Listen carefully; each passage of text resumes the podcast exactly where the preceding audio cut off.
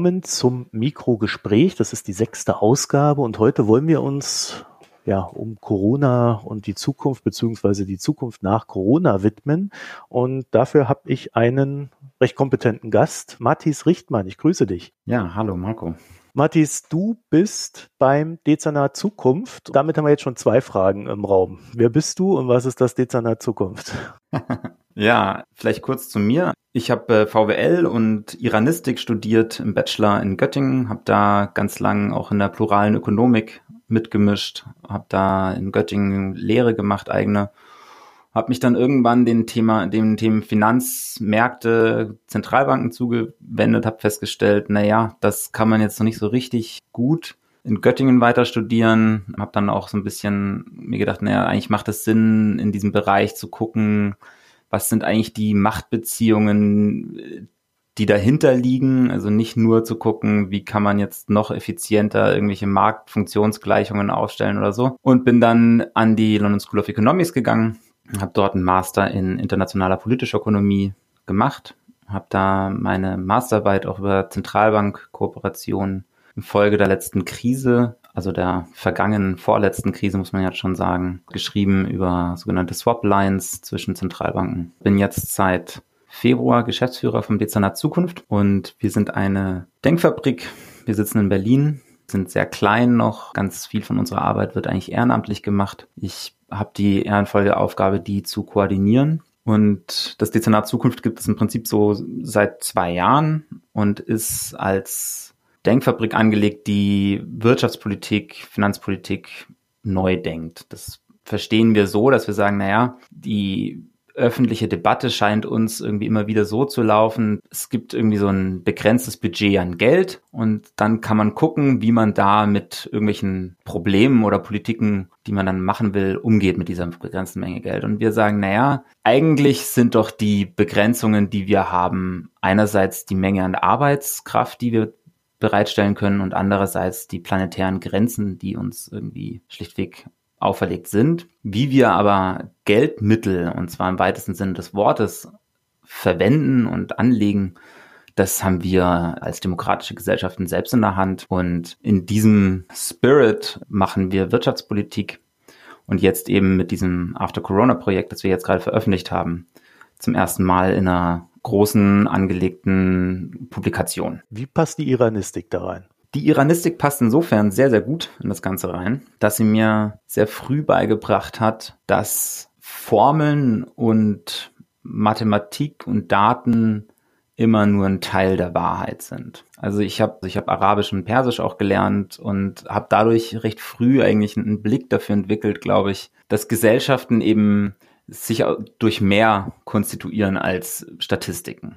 Und mein VWL-Studium auf der anderen Seite hat irgendwie immer mit Zahlenmodellen und äh, Formeln operiert. Ich hatte da irgendwie, glaube ich, durch die Iranistik immer so diesen Blick, dass ich mir dachte, naja, Gesellschaft ist doch irgendwie noch mehr. Das ist irgendwie Kultur, das ist irgendwie Geschichte, das ist kulturspezifisches Miteinander. Und dass diese Sachen nie in meinem VWL-Studium reflektiert wurden, mich, glaube ich, immer zum sehr starken Kritiker der Mainstream-VWL gemacht und glaube ich, zieht sich auch weiterhin fort, auch im Dezernat Zukunft, so das, was so gerade gängig gemacht wird an den meisten deutschen Universitäten, da einfach vielleicht einen kritischen Blick drauf zu werfen und zu überlegen, gibt es da nicht noch andere Möglichkeiten? Und vielleicht, und das ist so vielleicht mein persönlicher Anspruch, dadurch, dass ich irgendwie immer noch so einen anderen Wissenschaftszweig mit mir geführt habe, hoffe ich manchmal, dass es mir erlaubt, so ein bisschen weiter außerhalb der Möglichkeiten der Box zu denken, die die VWL in der Regel zulässt. Also das ist vielleicht mein persönlicher Weg, den ich im Dezernat auch gehen will, zu sagen, naja, natürlich müssen wir Wirtschaftspolitiken immer so machen, dass sie kohärent sind und messbar werden und stimmig sind. Das ist völlig klar.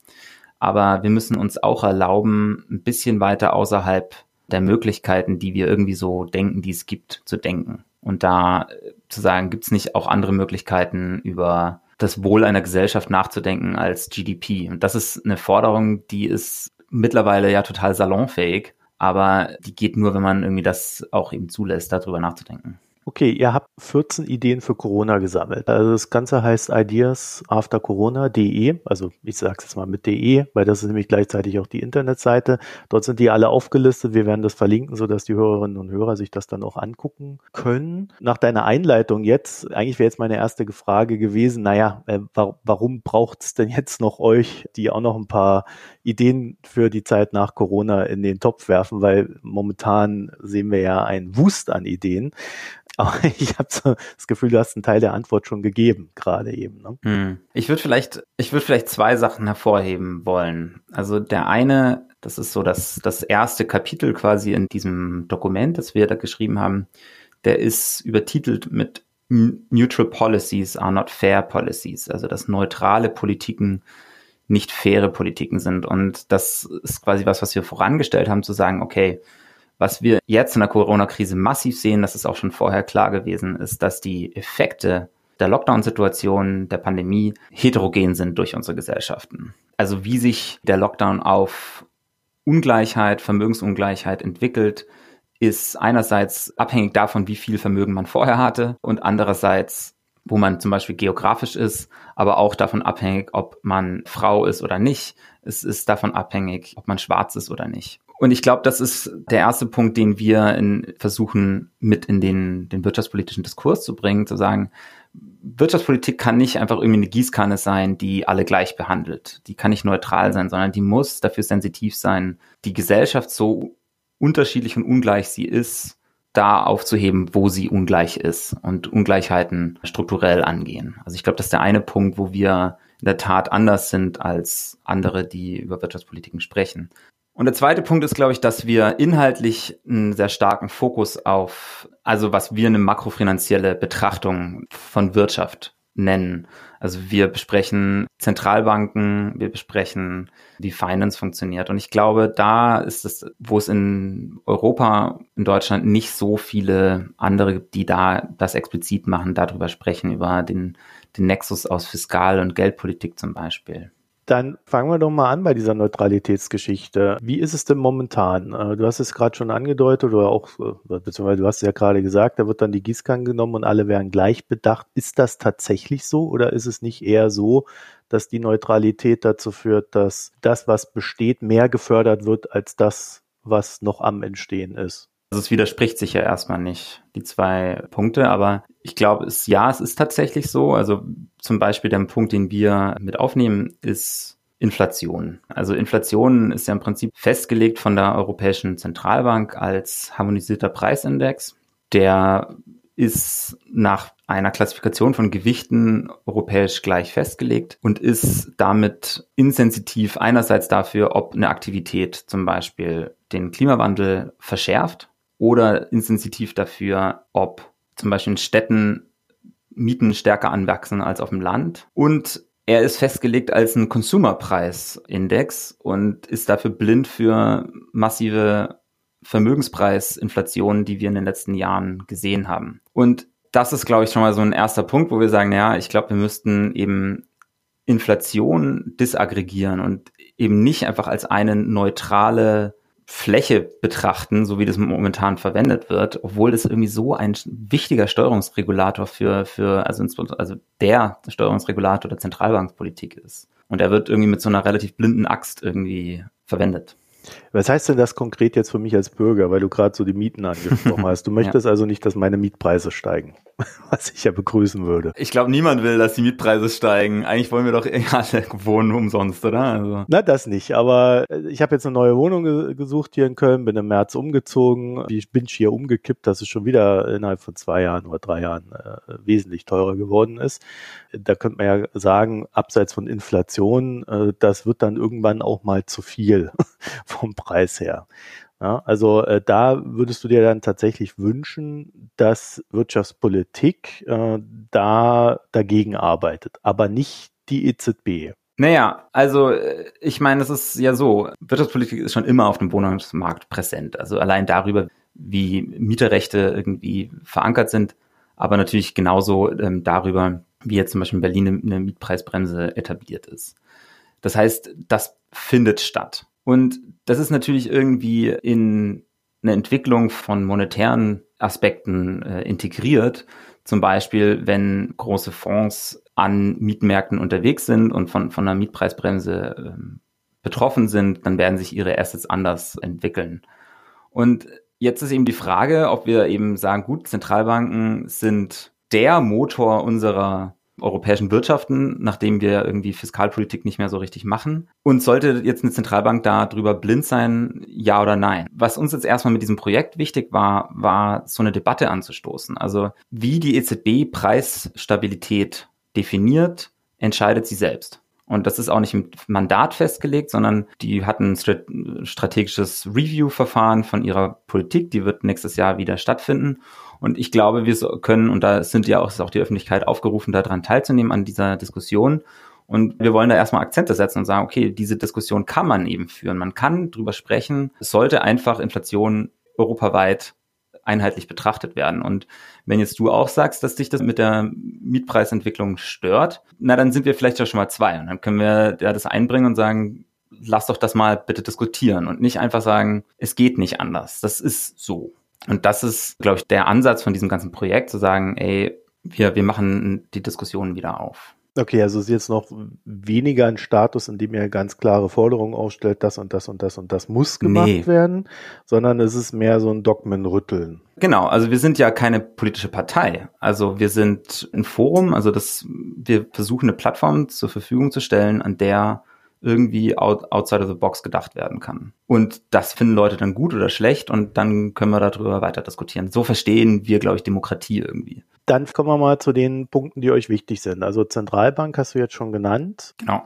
Es hat ja auch Lagarde, äh, die Zentralbankchefin, angekündigt, dass sie dieses Review machen möchte, also dass sie ähm, wissen möchte, ob da das, worauf die EZB momentan fußt, ob das noch richtig ist, ob man da Änderungen durchführen muss was mir aber aufgefallen ist, ihr verlangt vor allen Dingen auch eine Demokratisierung der Zentralbank. Und da habe ich mich dann natürlich gefragt, kann das denn zusammenpassen mit einer unabhängigen Zentralbank? Mega guter Punkt. Also was wir versucht haben, in den Ansätzen, die wir da beschreiben, zu trennen, ist einerseits Ansätze, die quasi im Jetzt möglich sind, ohne Mandatsänderungen, die man einfach machen könnte. Und solche, die eine Mandatsänderung bedürfen, also wie das Mandat funktioniert, soll ich das kurz erklären? Ja, gerne. Also die Europäische Zentralbank ist in den Verträgen über die Funktionsweise der Europäischen Union festgelegt als im Prinzip unabhängige Instanz. Die, sie darf eben auch keine Staatsfinanzierung betreiben und ihr ist als Mandat auferlegt, als Primärmandat, als hauptsächliche Aufgabe eben, dass die Preisniveaustabilität erhalten bleibt. Und daneben ist dann festgelegt, wenn dieses Ziel erfüllt wird, dann soll die Europäische Zentralbank auch die generellen Wirtschaftspolitiken der Europäischen Union unterstützen. Das heißt, es gibt da irgendwie so verschiedene Ebenen, wie Zentralbanken funktionieren. Also einerseits definiert, wie ich vorhin schon meinte, die EZB ja selbst, was Preisniveaustabilität heißt. Das findet also innerhalb der EZB statt. Und da kann man ja dann irgendwie einfach mitreden, was da gemacht wird. Also das ist ja normaler demokratischer Prozess. Und eben dieser zweite Punkt, dieses, diese generellen Politik, Wirtschaftspolitiken der EU, dieses, was wir, das nennen wir das Sekundärmandat, das ist nie ausbuchstabiert worden. Also wenn wir jetzt sagen, die EZB macht irgendwie Preisniveaustabilität, könnten wir eben auch sagen, okay, und die Sekundärziele sind eben ökologische Nachhaltigkeit und Vollbeschäftigung oder und dann müsste die EZB das auch mitmachen. Das, das, da wäre sie rechtlich dran gebunden. Und das kann, kann man im Prinzip so machen, ohne dass man da das Mandat ändert. Es wird dadurch auch weniger unabhängig, weil die Unabhängigkeit ja auch ihren Sinn hat. Und das führt dann quasi zu dem dritten Schritt. Also die EZB hat ja am schnellsten und stärksten reagiert jetzt in dieser Corona-Krise im März im Vergleich zu anderen EU-Institutionen. Und das liegt sicher mit daran, dass sie eben nicht demokratischer Entscheidungsfindung gebunden ist, sondern unabhängig entscheiden kann und einfach gesagt hat, so, wir machen jetzt hier richtig großen Anleiheankauf und wir machen, äh, setzen Zinsen neu, wir führen neue Kreditfazilitäten ein und muss das eben nicht rückspiegeln. Das heißt, in der Krise macht es total Sinn, dass eine Zentralbank schnell reagieren kann. Aber diese Regel, dass die, das Mandat als Preisniveau Stabilität festgelegt ist, das ist für eigentlich für immer festgelegt. Ne? Also Ähm, es müssen alle Euro-Mitglieder und noch ein paar andere, es sind irgendwie, waren mal gezählt, 68 Institutionen müssten zustimmen, um das Mandat zu ändern. Und ich glaube, es macht schon Sinn, dass man darüber äh, redet in der Demokratie, was das Mandat der Zentralbank ist, die irgendwie der Motor der ganzen Wirtschaft ist. Und da schlagen wir eben ganz konkret vor. Und das ist jetzt, wäre jetzt ein riesengroßer Schritt, das ist uns völlig klar. Aber man kann ja mal drüber reden, was eigentlich so alles möglich wäre. Und dann sagen wir, gut, man könnte ja sagen, dieses Mandat legen wir für zehn Jahre fest und dann läuft das aus und dann sagen wir, überlegen wir, fanden wir das gut oder nicht und dann machen wir entweder das gleiche wieder oder wir machen ein neues Mandat. Das kann ja dann zum Beispiel auch sein, dass wir wieder wie in den USA sagen, wir machen Preisstabilität und möglichst wenig Arbeitslosigkeit oder nur möglichst wenig Arbeitslosigkeit oder Finanzstabilität ist ja auch mittlerweile ein Teilmandat der EZB, wurde nie demokratisch festgelegt, ist aber de facto Teil des Mandats. Und da wollen wir eigentlich nur quasi Möglichkeiten aufzeigen, wie sowas sonst noch aussehen könnte. Was habt ihr noch auf eurer Liste als Aspekt, der sehr wichtig wäre für euch für die Zeit nach Corona? Ich glaube, so der große Aspekt, der uns wichtig ist, ist, dass wir über den Nexus zwischen Fiskal- und Geldpolitik neu denken. Wir haben in diesem Vorschlägekatalog haben wir einen Vorschlag für eine sogenannte European Investment Authority, wo wir sagen, gut, wir könnten ja auf europäischer Ebene eine Instanz haben, die massive Infrastrukturprojekte koordiniert und finanziert. Und ich glaube, das wäre für die Zeit nach Corona zentral. Und zwar nicht nur deswegen, weil wir marode Infrastruktur in verschiedenen EU-Ländern haben, was man ja auch in der Care-Krise sieht, sondern auch, weil wir, glaube ich, langfristig für Europa eine Vision anbieten müssen. Wir müssen sagen, hey, Europa ist ein, ein Ort, wo wir es schaffen, per Highspeed-Zugnetzwerk Menschen miteinander zu verbinden, wo wir führend werden in, in, digitalen Technologien, weil wenn eins klar geworden ist durch die Corona-Krise, ist, dass ja das Zurückfallen auf die Nationalstaaten tiefer wird. Und ich glaube, da können wir nur als gemeinsames Europa in der Welt weitergehen. Und insofern macht es eben Sinn, glaube ich, auf europäischer Ebene so eine Instanz zu haben, die große Projekte organisieren kann. Und das würde dann eben für diesen geldpolitischen fiskalen Nexus bedeuten, dass diese Investitionen werden per Schuldverschreibung finanziert und die EZB kauft die schlichtweg auf. Entweder sie kauft die direkt am Primärmarkt, wenn man das Mandat geändert bekommt, oder sie kauft die am Sekundärmarkt, so wie jetzt Quantitative Easing, und legt einfach eine Deckelung der Zinsen auf diese Schulden an. Und ich glaube, wir müssen anfangen, über solche kreativen Lösungen aus dieser Trennung von Zentralbank und Fiskal oder fehlender Fiskalinstanz auf europäischer Ebene da müssen wir irgendwie rauskommen und müssen da Ideen entwickeln, wie wir das irgendwie doch einführen können. Also die EZB soll dann die Investitionen finanzieren. Das ist ja die Aussage dann, ne? Ja. Das würde doch dann aber auch bedeuten, dass ihr schon sehr stark an der Struktur rüttelt. Ne? Also das ist dann nicht mehr die Struktur, die wir jetzt haben. Du hast einerseits jetzt gesagt, wir wollen quasi Europa neu denken, also mehr Europa wagen, wäre dann wahrscheinlich der SPD-Spruch dazu. ja, aber es würde ja schon heißen, wenn es so eine EU-Investment Authority geben sollte, dass die dann natürlich auch, ja, Projekte zuteilt, also dann auch schon wieder in den Staaten dann sagt, also hier müsst ihr jetzt mal euer Schienennetz Klar. ordentlich machen, damit dann da auch der Zug fahren kann, der euch anbindet. Also, also ihr wollt schon, dass die Nationalstaaten dann auch wieder mehr Macht nach oben weggeben, also in die EU. Ja, also ich glaube, was halt Sinn macht, ist, das zu verbinden mit einer sehr demokratischen Struktur. Also mein Eindruck ist, wenn ich mit Menschen spreche, ist, dass mit der EU als solches irgendwie gar nicht so schlecht ist. So das mit dem freien Reisen ist gut. Es ist auch irgendwie gut, dass da irgendwie immer mal wieder irgendwelche Gelder irgendwo hinfließen, wo Strukturentwicklung gemacht wird oder so. Was irgendwie stört, ist, dass es dieses unpersönliche Ding ist, wo man nicht mitreden kann, was irgendwie da in Brüssel sitzt und so. Und ich glaube, man kann sehr gut sagen, klar, wir müssen große Infrastrukturprojekte, die müssen eben, die müssen zentral geplant werden. Aber das bedeutet nicht, dass man nicht die Menschen vor Ort mitreden lassen kann. Und da glaube ich schon, dass wir an der Struktur rütteln müssen, die im Moment ja irgendwie durch diese Delegation von wir wählen eine Regierung, die stellt dann Kommissare und das Europäische Parlament hat nicht viel zu sagen. Also ich glaube, an dieser Struktur müssten wir schon rütteln, damit wir sozial nachhaltig und verträglich solche Investment- oder Infrastrukturprojekte machen können.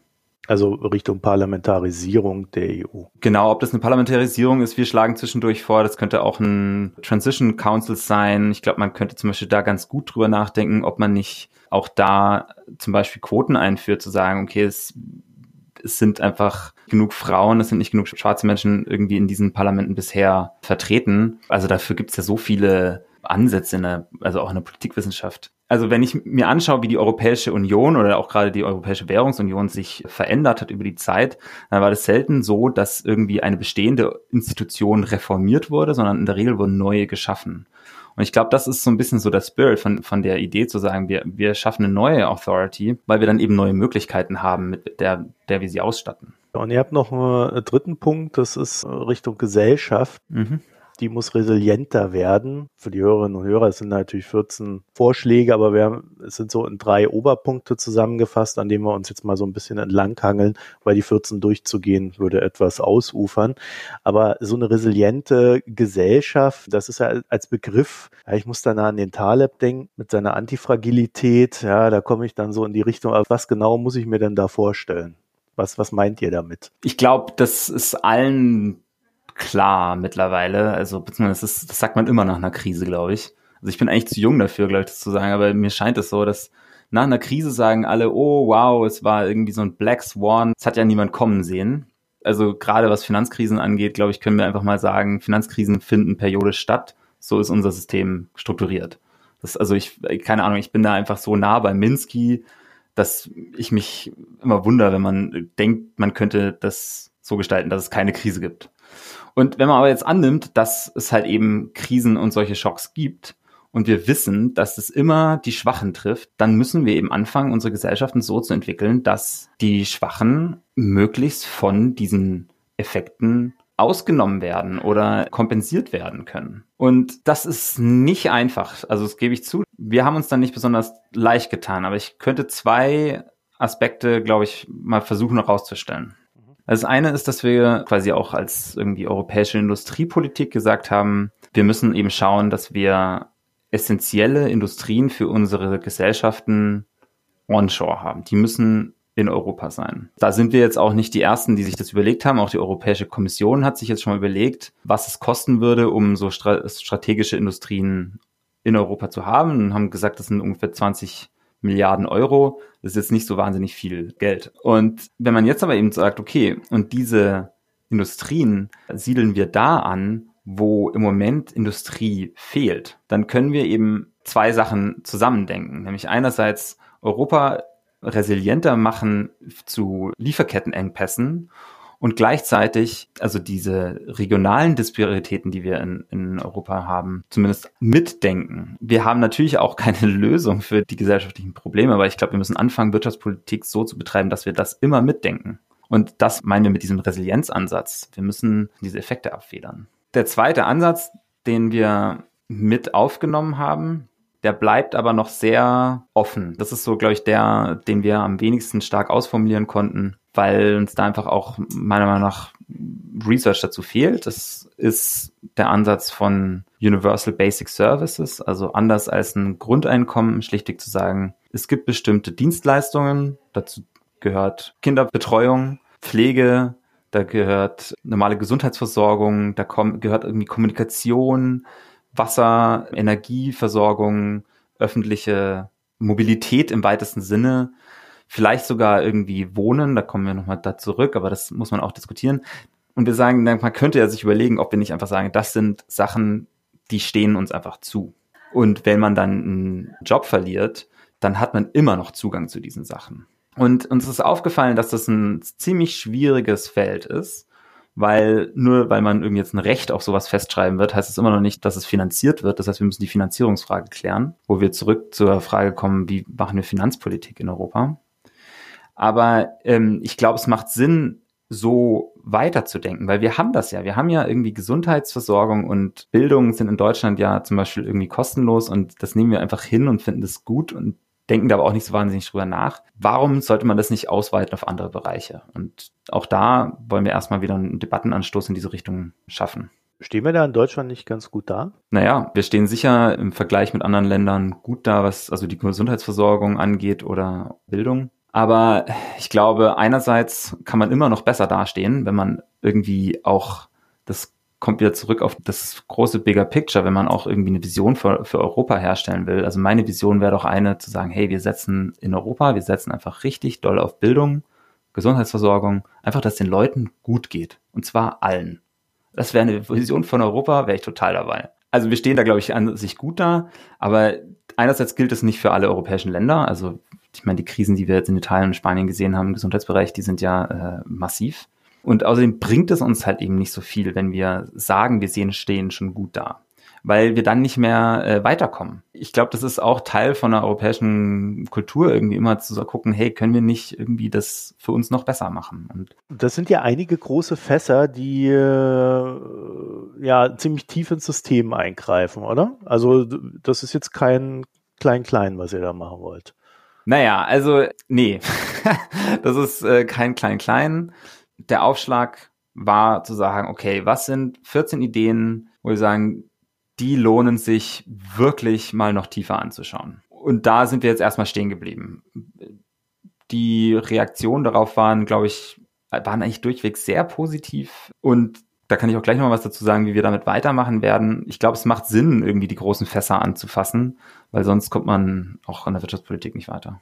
Genau, ich wollte dich nämlich gerade fragen, wie geht's denn weiter? Also ihr habt jetzt die Ideen draußen, ähm, jeder kann sich die durchlesen, die stehen jetzt im Internet und ja, da stehen sie jetzt. Genau, da stehen sie jetzt ähm, und bieten uns jetzt erstmal irgendwie, glaube ich, auch so eine so eine Projektionsfläche, so einen ideologischen Hinterbau zu wissen, okay, das haben wir uns schon mal überlegt, das hat irgendwie Sinn gemacht. Was wir jetzt machen werden, ist einerseits über diese ganzen Proposals nochmal drüber zu gehen, zu gucken, okay, was sind die Sachen, die eigentlich wir als Dezernat Zukunft weiter vertiefen werden. Und da haben wir jetzt auch schon recht viele Gespräche mit den beteiligten Wissenschaftlerinnen geführt. Also das vielleicht, das ist auch noch am Anfang sehr untergegangen. Also wir haben uns das jetzt nicht als kleiner Verein alleine ausgedacht, dass diese 14 Vorschläge stammen daher, dass wir also während dem Lockdown vier Workshops gemacht haben, online über, über Zoom und da mit Politikökonominnen und Wirtschaftswissenschaftlerinnen irgendwie diskutiert haben,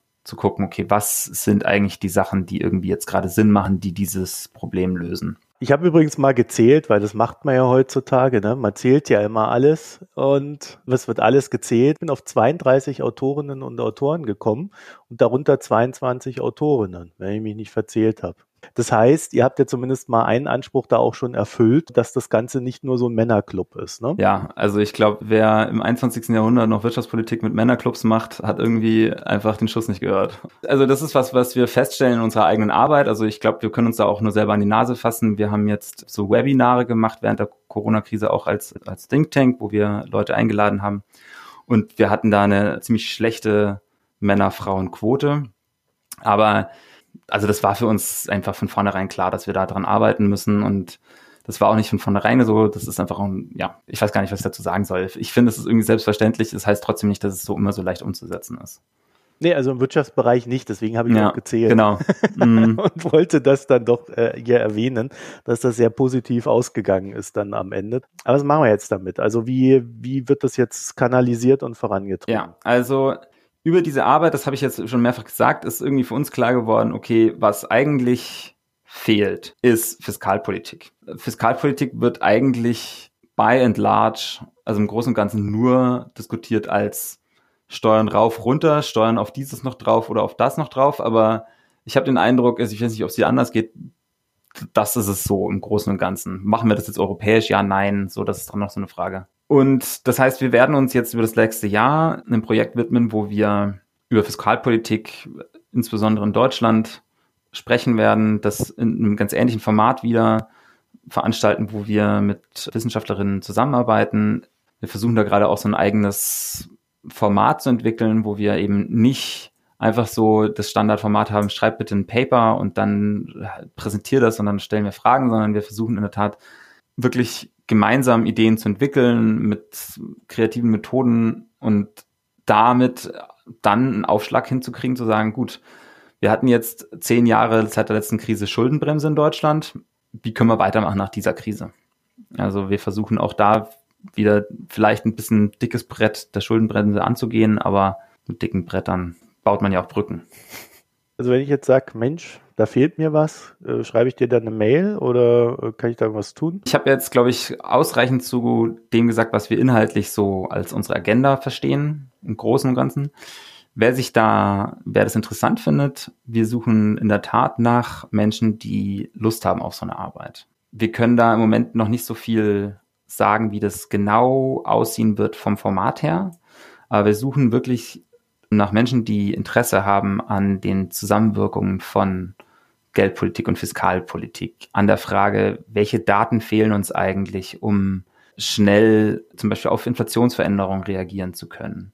Wo müssen wir ansetzen, um Nachhaltigkeit und Sozialverträglichkeit wirklich fiskalisch verankern zu können? Was sind eigentlich, was ist eine Form von Vollbeschäftigung, die wir uns wünschen? Also das sind so die Fragen, die uns gerade umtreiben weil es uns im Endeffekt darum geht, wie finanzieren wir die sozialökologische Transformation. Da kann man sich dann, also hier gibt es ja Contact auf der Internetseite, da kann man dir dann eine Mail schreiben. Genau, da kann man immer eine Mail schreiben, man kann mir auch bei Twitter schreiben oder sonst wo und da freuen wir uns. Wir haben ja viele Studenten, aber auch Professoren hier als Hörerinnen und Hörer. Das heißt, wer da Interesse hat, bitte meldet euch. Wir werden das auch nochmal verlinken, dass ihr euch das in Ruhe durchlesen könnt. Da kommt dann auch nochmal vielleicht in etwas äh, anderer Form äh, rüber, worum es in den einzelnen Punkten geht. Äh, das ist alles auf Englisch, ne? Es gibt keine deutsche Seite. Wir arbeiten gerade an einer deutschen Übersetzung. Okay, okay. Gut, also, aber das sollte ja äh, im Regelfall kein Problem sein. Matthias Richtmann, dann danke ich dir für das Gespräch. Danke, Marco. Es hat sehr Spaß gemacht. Und noch eine schöne Zeit. Bis bald.